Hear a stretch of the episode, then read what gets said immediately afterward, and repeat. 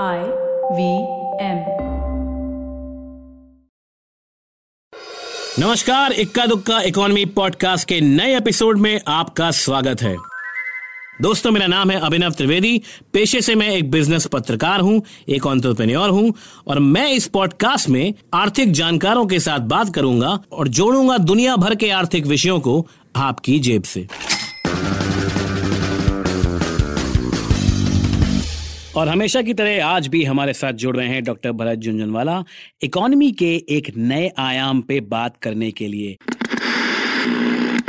हम अपने श्रोताओं को बता दें कि डॉक्टर भरत के साथ बातचीत हमने इंटरनेट पे जूम के माध्यम से रिकॉर्ड करी थी। तो डॉक्टर साहब की आवाज़ आपको थोड़ी करकश लग सकती है। पर दोस्तों, मैं आपको बता दूँ, हमारी बातचीत आपको ज्ञान का तरकश ज़रूर लगेगी। हम अपने श्रोताओं को बता दें कि इन्फ्लेशन यानी महँगाई पर हम एक एपिसोड कर चुके हैं। और उस एपिसोड पर हमने ये कंक्लूजन निकाला था कि भैया, थोड़ा बहुत इन्फ्लेशन यानी महँगाई की दर ज़रूरी है। क्योंकि इससे बॉटम ऑफ़ द पिरामिड में जो शिथिल कर्मचारी होते हैं या फिर शिथिल क्राउड होता है या फिर बड़ा ही कमज़ोर तबका होता है जो आगे नहीं बढ़ना चाहता है, अपने आप को रिफॉर्म नहीं करना चाहता है, उसकी छटनी हो जाती है। तो समाज को ढलने पे लाने के लिए कुछ हद तक महँगाई ज़रूरी है। पर बंधु, इतनी महँगाई 2022 में ओमाइक्रॉन वायरस के बढ़ते हुए प्रभावों के साथ मैं अभिनव त्रिवेदी आपसे बात कर रहा हूँ। डॉक्टर साहब, महँगाई की दर इस वक्त इतनी ज़्यादा है, चाहे वो खाना पीना हो, चाहे वो रोज़मर्रा के सामान हो, दूध हो, अंडा हो, मीट हो, हमारे होम अप्लायंसेस हो, कुछ भी हम उठा लें, महँगाई की दर बढ़ती जा रही है। कोविड के बाद महँगाई की दर इस हद तक बढ़ गई है कि आम आदमी की इसने कमर तोड़ दी है। पर ऐसा क्या हुआ है पिछले छह आठ महीनों में कि महँगाई की दर इतनी ज़्यादा बढ़ गई है? क्या ये महँगाई बढ़ने की वजह सप्लाई चेन का डिसरप्ट होना भी है?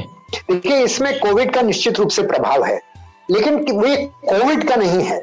हुआ ये कि जब कोविड का संकट आया तो अर्थव्यवस्था कमज़ोर हुई, सरकार का राजस्व कम हुआ टैक्स कलेक्शन कम हुआ?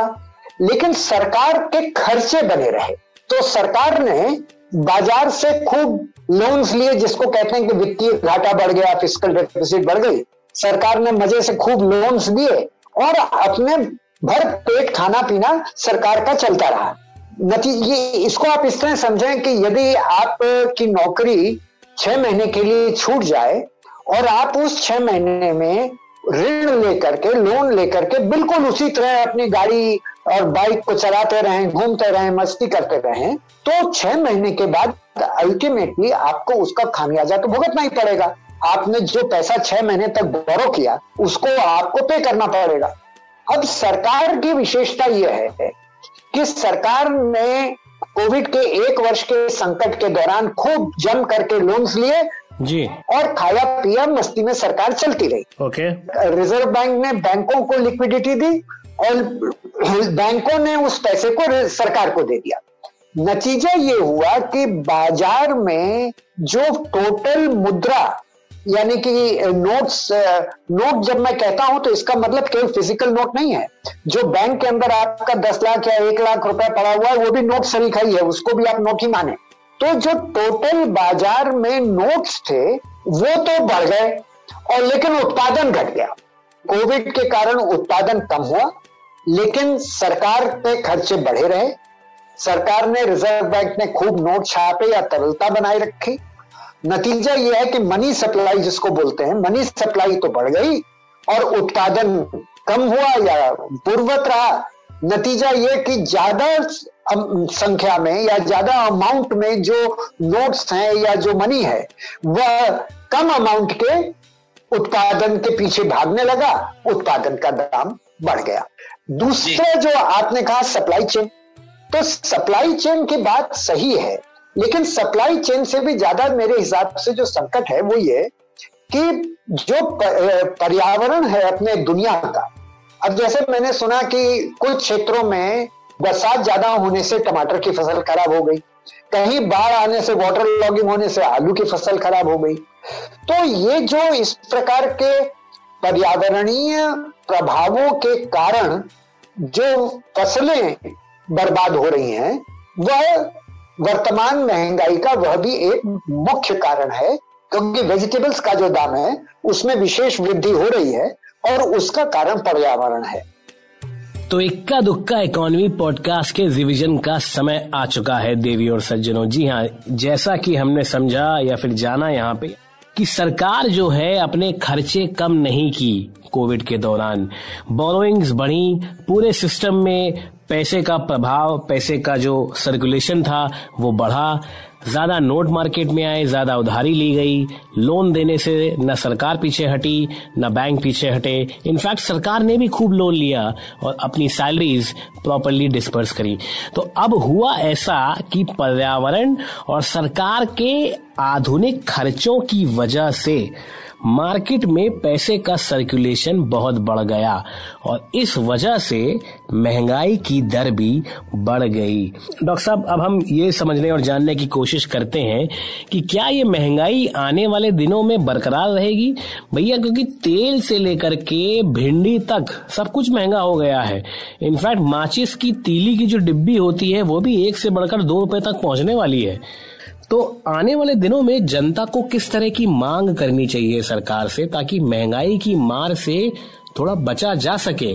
जनता को ये कटु सत्य समझना चाहिए कि कोविड के समय जो देश की समस्या हुई, उसको हम झुटलाना चाहते हैं। अगर मैं फिर से वही उदाहरण दूँगा, यदि आपकी नौकरी छूट गई है तो आपको कहीं ना कहीं उसको बर्दाश्त करके, अपने को इनोवेट करके, अपनी स्किल सेट को बदल करके कुछ तो करना पड़ेगा ना। सरकार ने अपने देश में ही नहीं, दुनिया भर में सरकारों का यही रवैया रहा कि कोविड एक आकस्मिक अल्पकालीन समस्या है और हम इसके बाद वैक्सीनेशन के बाद निकल जाएँगे और सब ठीक हो जाएगा। लेकिन ऐसा हो नहीं रहा है। तो मैं ये मानता हूँ कि जनता को मेन सरकार पर यह दबाव डालना चाहिए कि आप किस ख्याली दुनिया में रह रहे हैं? जनता को सरकार से ये पूछना चाहिए कि आपने इस इतने बड़े संकट के समय आपने कारगर कदम, आपने कोविड का वैक्सीनेशन किया, उसके लिए साधुवाद, धन्यवाद, बहुत अच्छा किया। But that is not enough आपको ये देखना चाहिए था कि जिस समय सरकार के, देश की अर्थव्यवस्था खराब है, लोगों की वेतन कम हो रहे हैं, लोगों की नौकरियाँ छूट रही हैं, उस समय सरकारी खर्च में कटौती क्यों नहीं की गई? ये ये प्रश्न सरकार को पूछना चाहिए और ये सवाल आज के लिए भी है कि आज आप अपने खर्च क्यों नहीं कम कर रहे हैं? चलिए, ये तो हो गई अपने रवैये के बाद सरकार से बिल्कुल सवाल उठाए जाने चाहिए। और जहाँ तक वैक्सीनेशन की बात है, डॉक्टर साहब, की सरकार को धन्यवाद, उन्होंने वैक्सीनेशन करवाया। भाई, किसी भी देश की सरकार ने अपने नागरिकों पे एहसान नहीं किया है वैक्सीनेशन करवा करके। सरकार को इसीलिए चुना गया था। ये सरकार का काम है अपने नागरिकों को वैक्सीनेट करना, सुरक्षित करना। किसी भी प्रजातंत्र में सरकार को चुना इसलिए जाता है। उनको नौकरी पे रखा जाता है इस काम के लिए कि वो देश की सेवा करें। तो अगर किसी भी सरकार, कोई भी सरकार देश की, किसी भी देश की ये ज़ाहिर करे कि भाई हमने आपके ऊपर एहसान किया है तो वो गलत है। पर मुझे एक बात बताइए, वास्तविकता को देखते हुए, अगले कुछ दिनों में या फिर अगले कुछ महीनों तक, क्या महँगाई की ये मार रहने वाली है आपके हिसाब से, या फिर और बढ़ने वाली है? मैं तो मैं तो ये अगले एक साल को बहुत ही गंभीर रूप से देखता हूँ। मेरे मेरे हिसाब से, मेरे मेरे आकलन में यदि ओमिक्रॉन वेरिएंट विशेष प्रभावी नहीं भी हुआ तो भी जितना मेरा जनता से बातचीत करता हूँ तो लोग ये कहते हैं कि कोविड के पहले से अभी वर्तमान स्थिति करीब 50 से 70 प्रतिशत वापस आई है। यानी अभी भी कोविड से के पहले से आम आदमी की स्थिति, मैं मैं बड़ी कंपनियों की बात नहीं कर रहा हूँ। एमेजॉन फ्लिपकार्ट रिलायंस टाटा इनकी बात नहीं कर रहा हूँ। मैं बात कर रहा हूँ आपके परचून की दुकान वाले का और जो सिंगल टैक्सी का ऑपरेटर है। इन लोगों की आय कोविड के पहले से इस समय पचास से सत्तर परसेंट है। और ये मैं मानता हूँ, ये परिस्थिति अभी बनी रहेगी। मैं तो यही अपने श्रोताओं से कहूँगा कि भाई मान के चलो कि आने वाला समय कठिन है। और अभी से अपने खर्चों में कटौती करो सेविंग करो, बचत करो। और जितना हो सके अपनी जो नई परिस्थिति है इंटरनेट बेस्ड जीविका चलाने की, उस तरफ़ जितना कर सको उतना करो।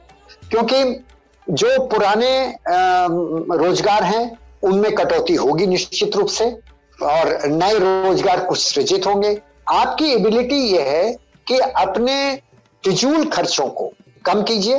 तीन की जगह एक ज्योति जुड़े से जूते से काम चलाइए। रोज बाइक से ऑफ़िस जाने के बजाय बस से जाना शुरू कीजिए।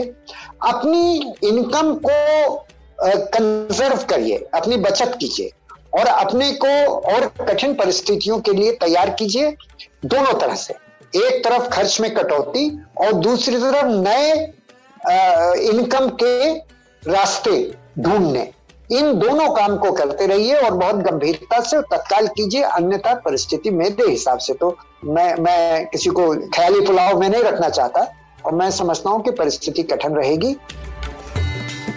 तो कोविड का प्रभाव अभी कुछ दिनों तक रहेगा, महँगाई का प्रभाव अभी कुछ दिनों तक रहेगा और ये कुछ हद तक सही भी है दोस्तों, क्योंकि ये प्रभाव हम देख ही रहे हैं। कोविड के हर छह महीने में एक नए वेरिएंट आ जाते हैं। महँगाई की दर कम होने का नाम नहीं ले रही है। तो ये बात साफ़ है कि थोड़ी सी ये जो ग्लूमी और डिप्रेसिंग सी पिक्चर है कुछ सालों तक, कुछ महीनों तक माफ़ कीजिएगा। मेरी दुआ है कुछ महीनों तक ये रहे। मेरे साथ, हमारे साथ रहने वाली है। तो जैसा कि हम समझ पा रहे हैं कि कुछ सावधानियाँ, जैसे कि सेविंग्स पे अपनी डिपेंडेंट रहें, अपने पैसों को बचाएँ, फिजूल खर्ची ना करें, ये कहीं ना कहीं हमारी जड़ें मज़बूत रखेगा, आने वाले कुछ दिनों में हमको संकट से निपटने की नई तरकीबें देगा। अगर आपको ये पॉडकास्ट पसंद आया हो तो प्लीज़ इसे लाइक करें शेयर करें सब्सक्राइब करें और रेट बिल्कुल करें। इस पॉडकास्ट को रेट करें। हमको बताएँ कि इक्का दुक्का इकोनॉमी पॉडकास्ट आपको किस तरह से पसंद है, आप किस तरह के और एपिसोड चाहते हैं, किस तरह के और टॉपिक्स चाहते हैं, जो हम अपने पॉडकास्ट में डिस्कस करें। अगले हफ़्ते हम आपसे फिर जुड़ेंगे और इकोनॉमी के एक नए आयाम को जोड़ेंगे आपकी जेब से। तब तक के लिए नमस्कार शब्ब खैर। ये पॉडकास्ट आप सुन सकते हैं आईवीएम पॉडकास्ट की वेबसाइट ऐप या फिर किसी भी अन्य पॉडकास्ट स्ट्रीमिंग प्लेटफॉर्म पर।